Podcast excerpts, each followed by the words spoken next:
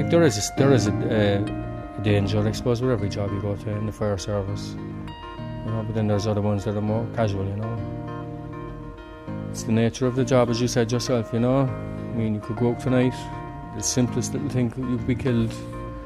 You know, you could, could go to a huge fire there now and there'd be nothing happen. You could go to a, a simple incident tonight, you might fall and break your leg, you might, I don't know, fall through a floor or whatever. Like,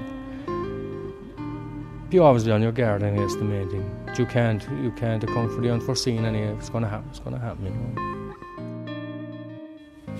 And we're looking here now at whatever, I suppose, five or six or seven pairs of boots. But they're, those boots are actually attached to the suits as well, are they? Well, they, no, they, they're not attached as such. They, we just have the, the leggings put down over the boots.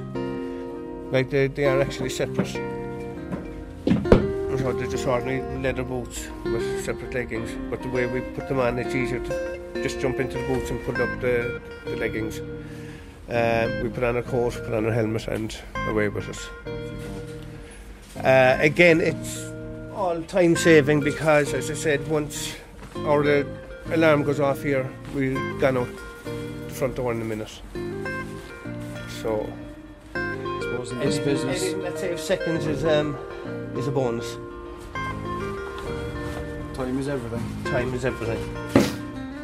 It's just after 6 pm on a Monday evening, and the Blue Watch, under the command of Third Officer Eddie Buckley, has just started a 15 hour shift. But first things first, everyone is told what job they have for the shift.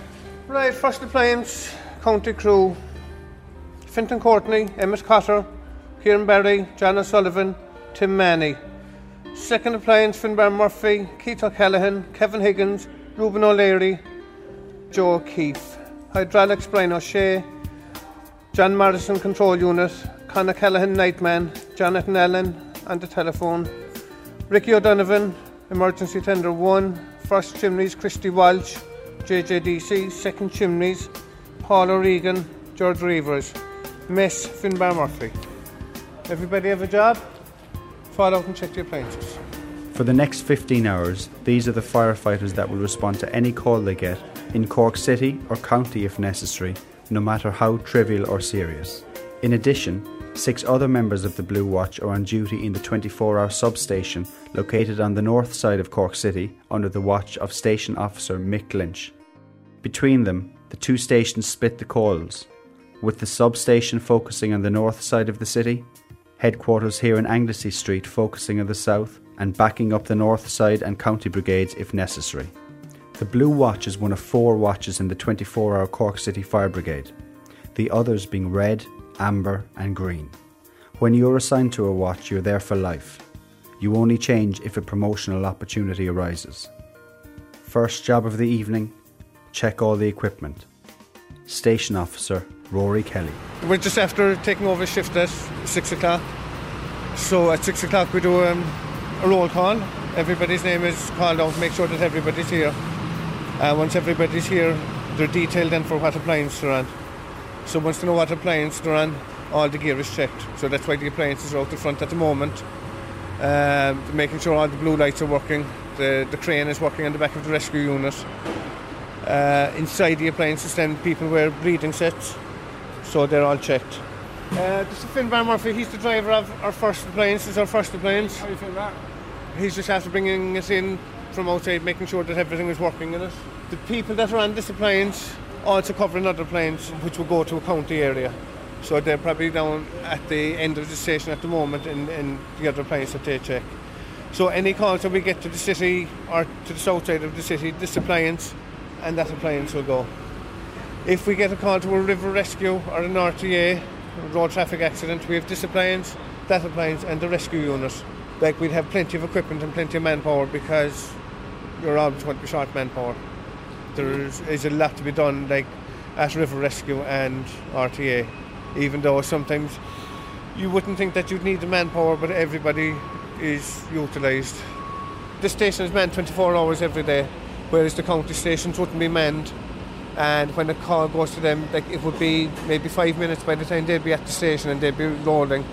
Whereas once we get the call, we're gone out of the station within a minute. And is that something you have to work hard at now, getting out in a minute?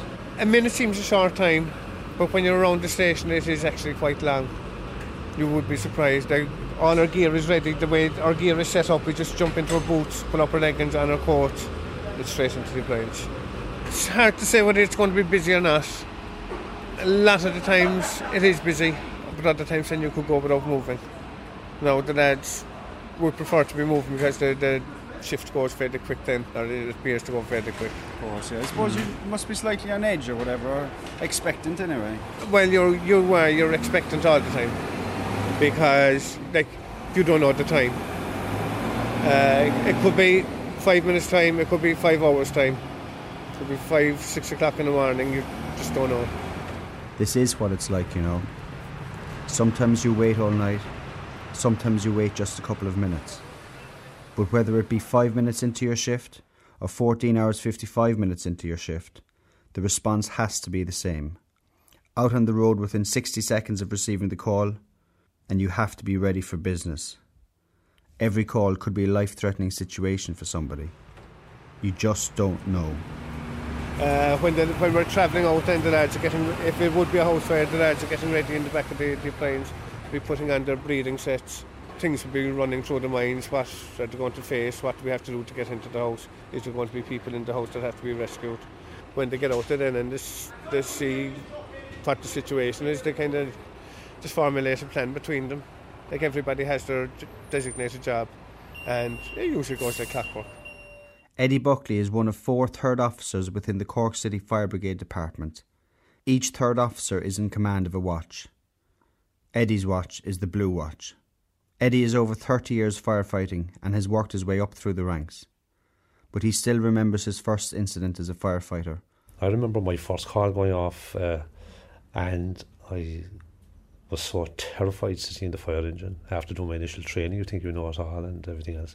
And I got up my first call, and it was uh, to a hotel here in the city where the alarm activated, and my heart was pounding.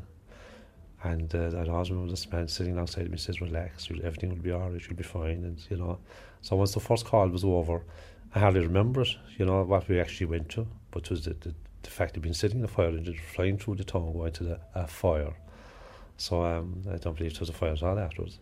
But that was that was my first call. That was the first thing I remember. You know, now there was many other situations after that that I, I could remember. You know, but uh, that was probably the first thing, and I still think about that. You know how how daunting it was or exciting. I, I can never describe which was which, but uh, it was an experience I'll never forget when the bells went down that first time. You know, nothing much has changed in that way. For each firefighter, every call brings a rush of adrenaline with a shade of uneasiness for the unknown. The longer you're in the brigade, the less you feel it, but it's always there, just beneath the surface. 20 past 8 and a first call comes. An alarm activation in an apartment block. It's all systems go. Charlie, go on, Charlie 1 from 2 Mr. C, thank you, control out.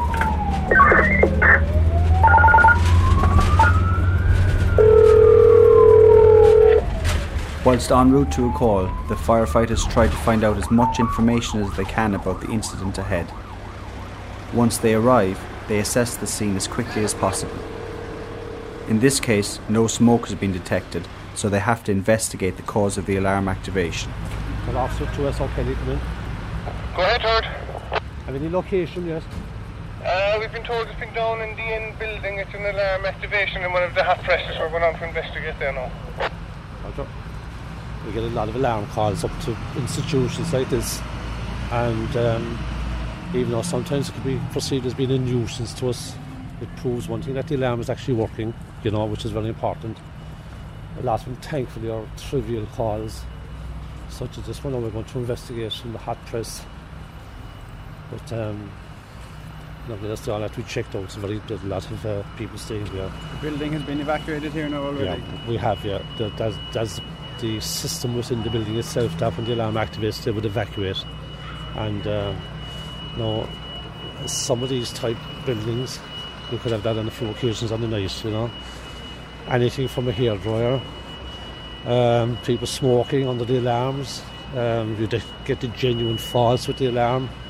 And uh, the more recent one there, when we had a young lady putting on fake spray tan under the alarm activation, as I said, we have to respond because we have had on occasions we've had problems with um, when the alarm goes off, and they're designed to do that, you know. Will I send back Echo 1? Roger. No, this would be perceived by us as being a, a good call when there's no actual problems, you know. This alarm would be linked into the, the control centre in Limerick. It could be a number of ways it could be linked in. It could be linked in through a security firm who monitor the, the system and uh, call the, um, call centre in Limerick. So in, invariably, uh, when it does activate, you know, they will alert us and we get a s- system inside the station. Ezra Kelly, turn that. Stroke Buckley, come in. Go ahead. This activation seemed to have been caused by a hot iron put into um, a hot press and it triggered off the head. Uh, this alarm is reset and we're after carrying out an inspection of the premises and everything is okay, over. Roger. I'll, um, I'll return, so over. Roger. So in this case, when when the news is good, you return to base as quickly as possible. We do. Well, I- I- even though um, you're still here at the scene, I will now inform the control centre that we are mobile and available. So if they have any other calls, they can dispatch them to us here and we can respond to any call list.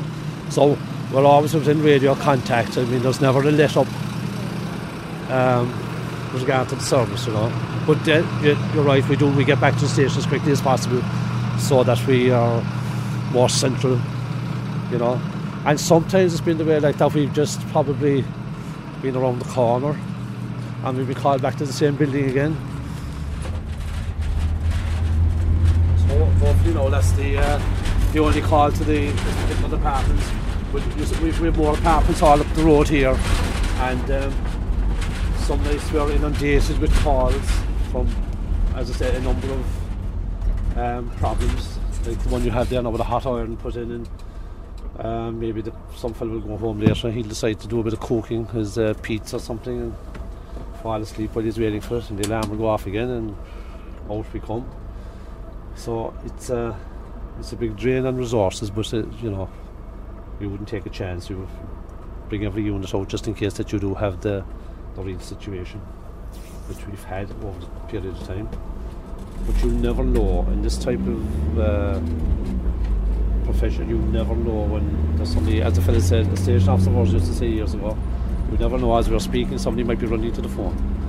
You know, that's the way it works.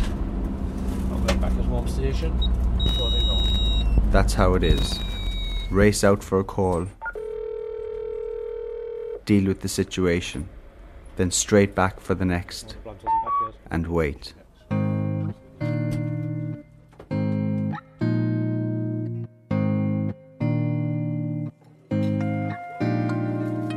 By day, a chef cooks the food for the firefighters on call.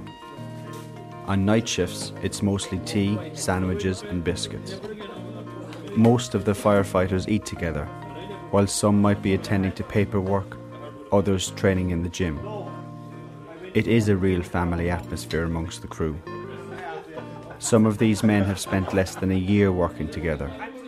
Others have spent 20, even 30 years together. The banter is good. It has to be. You need it in a job like this. I love all of you. Oh, there is. There's great banter. You have to have banter in a job like this anyway, because if you didn't, you'd never cope in a job like this. And it's the type of job as well that we must be able to give it and take it. You know, Uh, it's good for the teamwork. It's good for the comradeship and everything else. As I said, we work as a unit. We work as a team. We eat together. I suppose we were on the station here at night together and things, so we're always doing things together. It's like it's like a close family unit, you know. It's like being at home basically, as I said when you're home during the day with your family at night. It's the same here. You come in here during the day with guys, you come in the following night with guys, you work weekends with guys, and you have to all pull together as a unit. And it's very important that no fella's left out in the limb on his own, you know. We, as I said, we work away as we pull away as a unit together.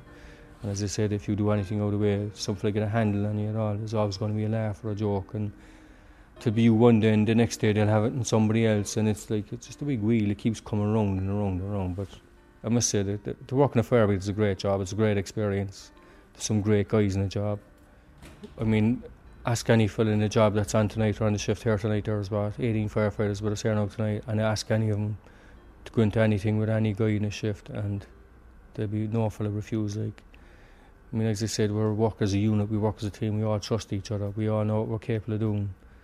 You know, some fellas are good at some things, some fellas are good at other things, but in general, we have a good mix.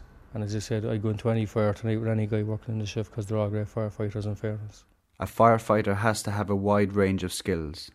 Physical and mental strength are a must.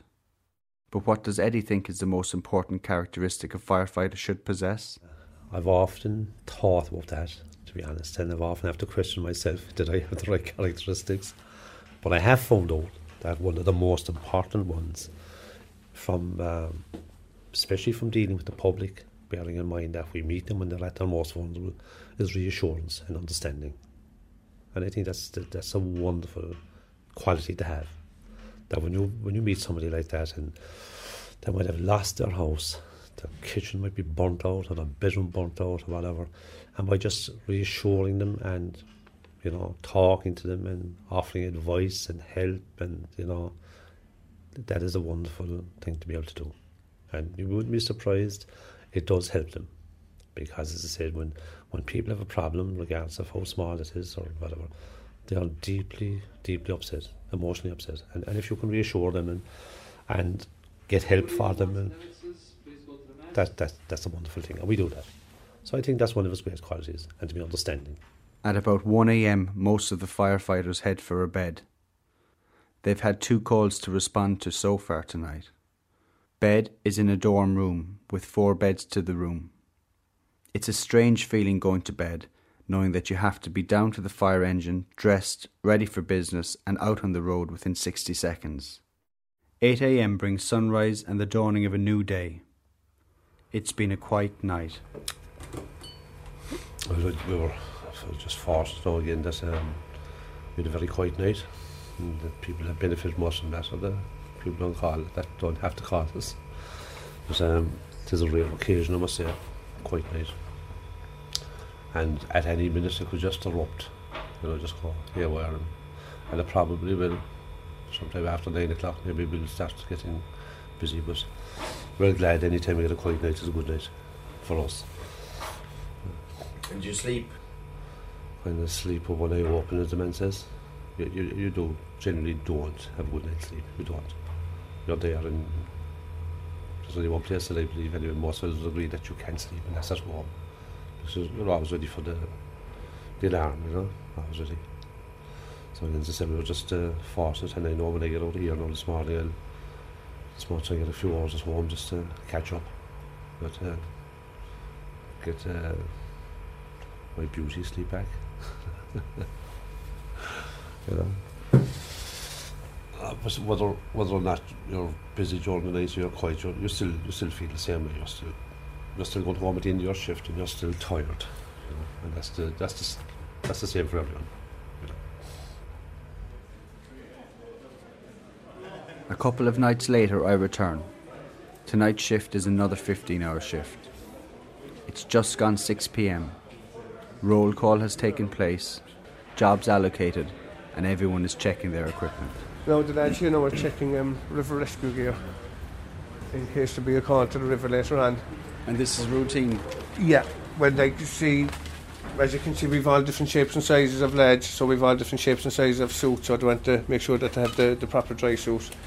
You want um, a large person trying to get into um, a small dry suit. Of course. And what what kind of equipment now would one expect to be water rescued in? We have dry suits here, we have um, personal flotation devices, we have helmets. So, like, what we have to do is we have to look after our own safety first.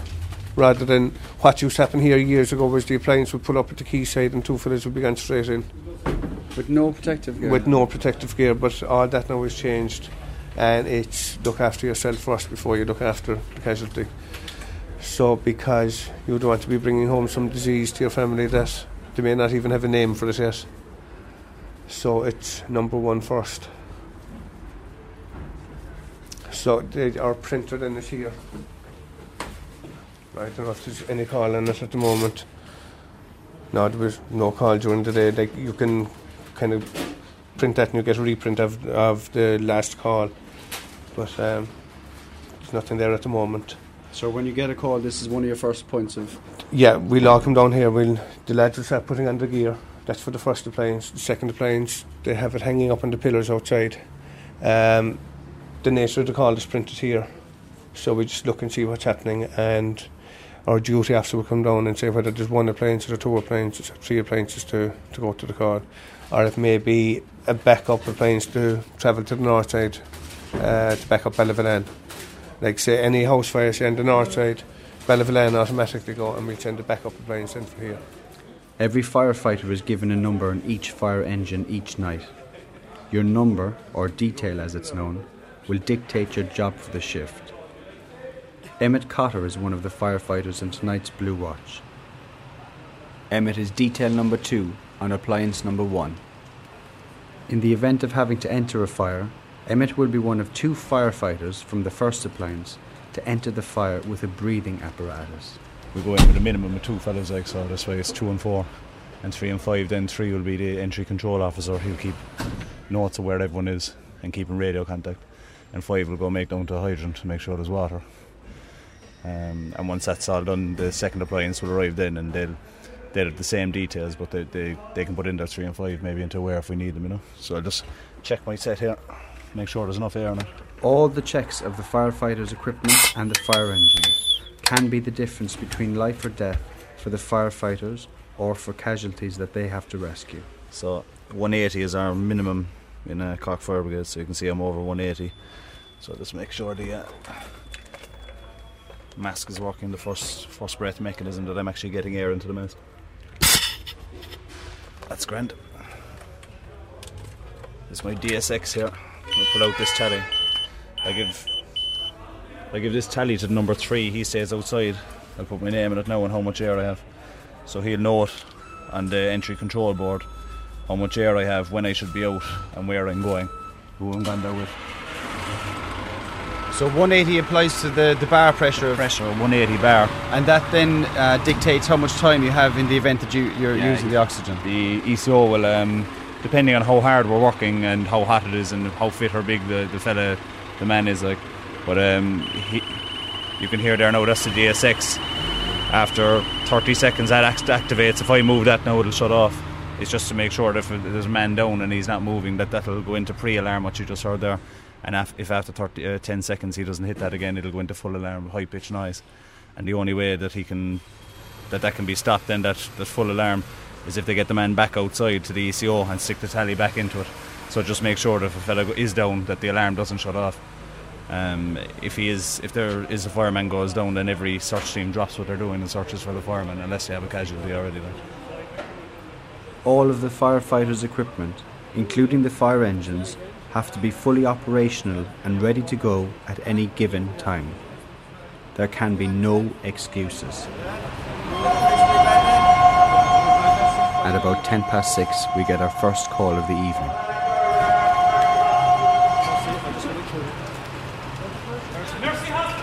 Within 30 seconds, everyone is on the road.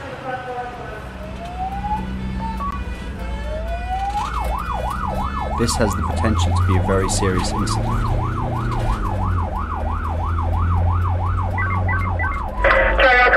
off one from control, receiving over. Charlie Oscar 1 Alpha 1, go ahead, over. Charlie Oscar, one one off one from control. We're just after receiving a call from, from the Mercy Hospital to cancel the fire brigade. Someone accidentally broke the alarm panel, and uh, as I say, they want to cancel the fire brigade. Over. Over Charlie Oscar 1 1 Alpha 1. Um, Charlie Oscar 1 1 Alpha 4 can continue on to this call and check it out. All other appliances can return, over. Last night, a serious incident did occur in the city. More than 10 elderly residents had to be evacuated from a sheltered housing complex. The building was extensively damaged by fire. Chances are never taken. Every call is responded to in the same fashion. You just never know the outcome. Tragic circumstances are something that firefighters encounter on a regular basis.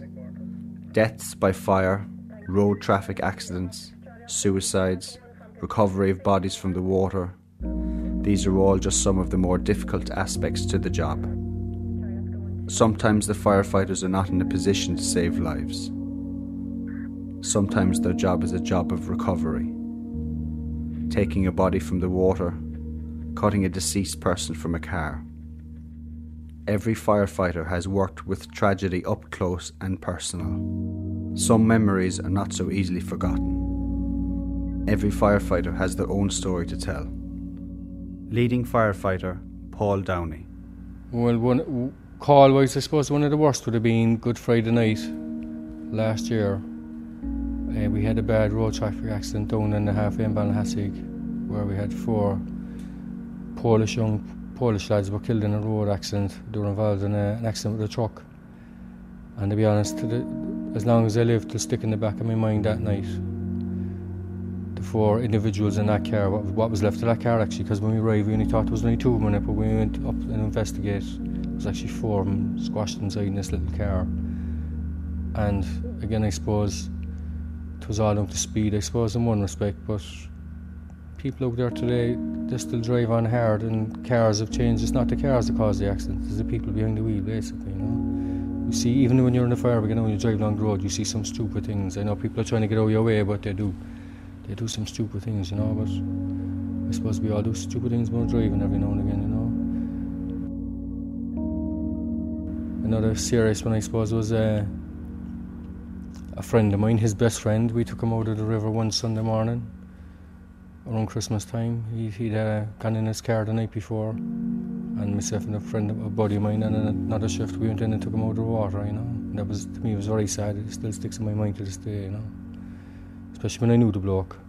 But when you go into college, you don't know what you're going to, who you're going to come across even when the bells go on there and you will listen out for addresses, you'll be saying, Jesus, anybody I know type thing, you know, that sometimes you get addresses and you know people in different areas that could be their house or whatever, you know. I suppose we're here for so long now that at the moment as well now we have a new peer counselling system as well in the job, whereas years ago we didn't have that. We used to come back from calls and we sit down and discuss it among ourselves and but now when we come back from serious calls, we have the crew will be brought back and we have peer counsellors. We sit down with them and we'll discuss it. But as I said here, it's like every job. You take the good with the bad, you take the smooth with the rough. You just, at this stage, you just accept it and just get on with it. You know? Once you go home and you leave the job after you, basically, you know, home is home and the job is the job.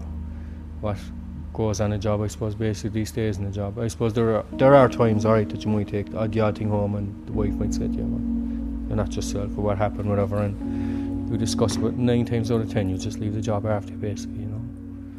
Well, you have to, especially if you have small kids and things at home. You can't be taking home the troubles of the world on your on your on your back every night, you know. I mean, as I say, nine times out of ten, you the calls are handy enough, but it's the odd one percent. All right, I suppose the calls are awkward. You see bad things, you know. But as I said, we have a pair council system and things like that. Guys sit down, get off the chest basically before they go home, and hopefully guys go home and just get on with their normal family life and come back and ready for the next shift again. You know.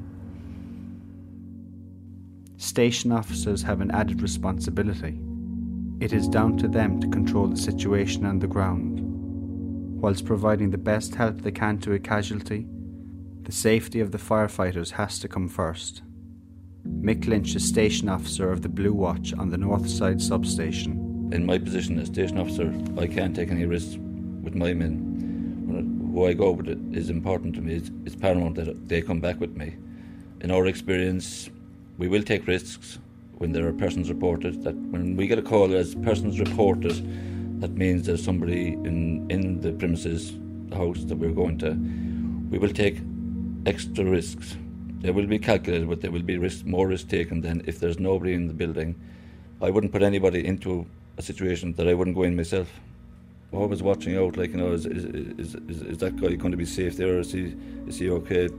Put another officer with him and make sure that uh, they're not going into the unknown.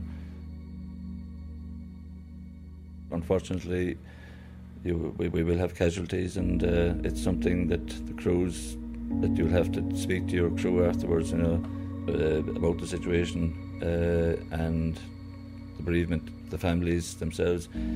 It's it's very hard. Like you, you bring somebody out of a building. We we brought a person out there now and uh, some time ago, and we worked very hard on the on the lady.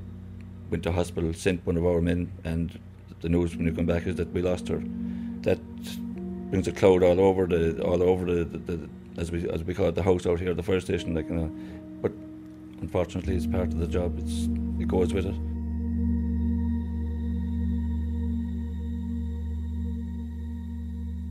We've had to change dramatically over the years to deal with the modern day society and the needs of the modern day.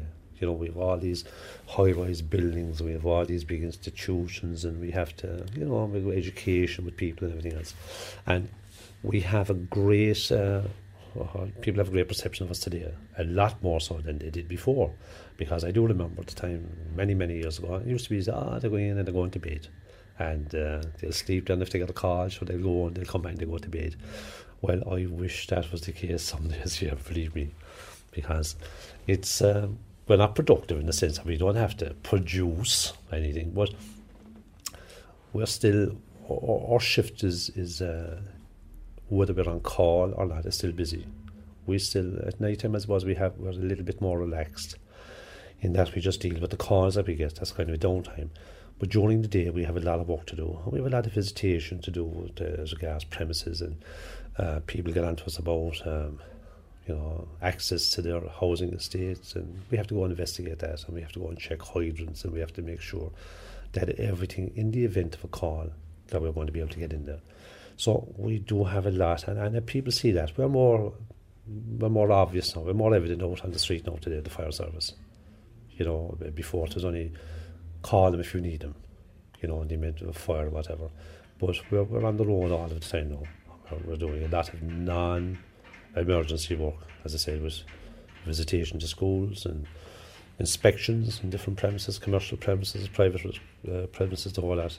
So we, we, we have quite a lot, and for that reason, we're, we're well taught, I would say, by the public today. Incident not recognised. Street not recognised. Tonight, the Blue Watch won't get a lot of downtime or see much of a bed.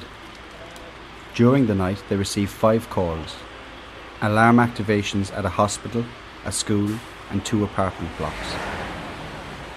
There's also a call to the quays where barriers have to be lifted after an accident.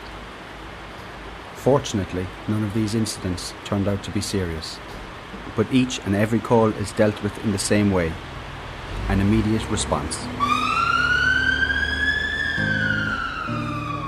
When you see a fire engine speeding down a road, most of us get out of the way. We rarely think of the person driving that appliance, though. Getting to the scene of an emergency call as quickly as possible and as safely as possible is paramount. It's not an easy job driving a 12 or 14 ton fire engine, especially at speed, through city traffic, or in bad weather conditions. Ger Ryan, leading firefighter you're not just responsible for yourself, but you have maybe six other people in the truck with you. So you have to make sure that they get there safely. And you're trying to get there as fast as you can, but as safely as you can. It is a big responsibility, I suppose, for the driver. He's trying to think, plan a route. In the few seconds in the station um, where the alarms are going on and the lads are getting dressed, he's trying to get uh, a route planned in his head where there's least traffic, the quickest way, he has to recognise the road closures every night. Um, we have a list of them when we come on duty, so he has to remember all these sort of situations before he ever leaves the station. Our hardest task is getting through, we say, built up traffic, we say, in around the town, where maybe 12 cars will pull into the left and two will pull into the right, and you're still trying to get through um, and make progress. You know, driving these heavy trucks, as you can see, there's some of them starting 12 ton up to 24 ton in weight Again, some of our trucks have what we call platforms over the cab, so they're high centre of gravity, so you have to be very careful in cornering. And in the job that we're in, you're manoeuvring in and out of traffic. There have been accidents in other, uh, especially in England, uh, with some of the hydraulic platforms when you get this what we call pendulum motion going from uh, swerving in and out of traffic, that the central gravity goes and the truck can turn over. So a lot of our trucks now are fitted with a lot of modern aids, but again, you can't. You still have to go down to the driver and I suppose it's real training, I suppose, and just getting practice and experience with everything, you know. So a lot of our calls are probably in bad weather conditions where when it's raining heavily and there's a car crash and when everyone else is kind of slowing down, we have to try and progress on well, what we call, we're trying to drive what we call, we drive to arrive. In other words, it's no use going 80 miles an hour and crashing and not getting there at all, where maybe 50 miles an hour will get you there safely. So you try and push it on on the straights, and again, you have to watch braking distances, you have to be watching again, it's only a, it's not a super truck. It's a truck that's built around on a chassis for a fire engine. But again, you still have all the limitations. If you hit the brakes too often, you'll have brake fade. You know, you have conditions where your normal stopping distances occur in these trucks as well. So you have to, the drivers have to know the limits of what they can push the trucks to and how they can stop. When you come up to the traffic lights, again, even if the lights are red and you know that there's nothing coming, you still have to stop and slow down to the point where you're nearly stopped because you can't take those chances. You know, there could be another family coming through the other side of the light. So there is a lot of responsibility on the driver, more than anyone so on the crew, because then his job when he gets there is he has to operate the pump as well. So he has to make sure the lads have water when they're going into the fire. That's all his responsibility as well. Every fire engine is packed with a wide array of tools. Anything from an axe to body bags to hydraulic shears for cutting cars. Over time and through experience, almost every conceivable emergency situation has been thought through and prepared for. In many ways, this is what the job is all about being prepared for any emergency situation at any given time. Firefighters are normal men and women, fathers, sisters, mothers, brothers, the same as you and I in many ways. The difference is that their job can sometimes place them in harm's way. They regularly attend scenes which most of us will hopefully never see in our lifetimes. There are three probationary firefighters in the Blue Watch. These are the newest of the crew. They've gone through their intensive training courses but being on the front line for real brings an added edge. Ruben O'Leary, probationary firefighter. Uh, on the way to a call, your adrenaline is definitely up, you know. It's different for different calls, really. I suppose house fires and that kind of thing, the training environment is suited so well to what the calls are actually like in real life that at house fires it's more kind of routine and you go into automatic mode from your training to a degree. Um, obviously, you're keeping an eye out for the unexpected, but in terms of your own task, what you're doing, it's so automatic.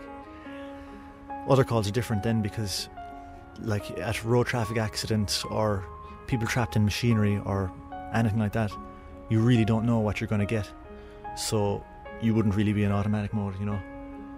You're kind of in problem solving mode then. And is there a type of situation that the average firefighter would dread? In fire situations, like the nature of fire, it can circumstances can change very quickly inside in a fire. Anything like that, where things are beyond our control, that's uh, that's kind of scary, I suppose. You know. And is fear that something part and parcel of your job on a daily basis? I think managing fear is probably a big part of it. All right, uh, but I'd say for the majority of time going out to calls, people aren't actually afraid as such because you do learn to control that in the training stage usually. But there's definitely an element of there's definitely an edge there when you're going to a real situation and you don't know what you're going to find. Within the last two weeks since I've started making this documentary, the Cork City Fire Service has worked on a number of road traffic accidents, been involved with a number of water rescues, attended a few serious house fires and a large fire at an industrial estate in Ballincollig, along with dozens of other incidents. During the same time period, four firefighters lost their lives in Warwickshire in England, and a family of seven died in a house fire in County Tyrone. Being a firefighter is being involved in the ultimate waiting game.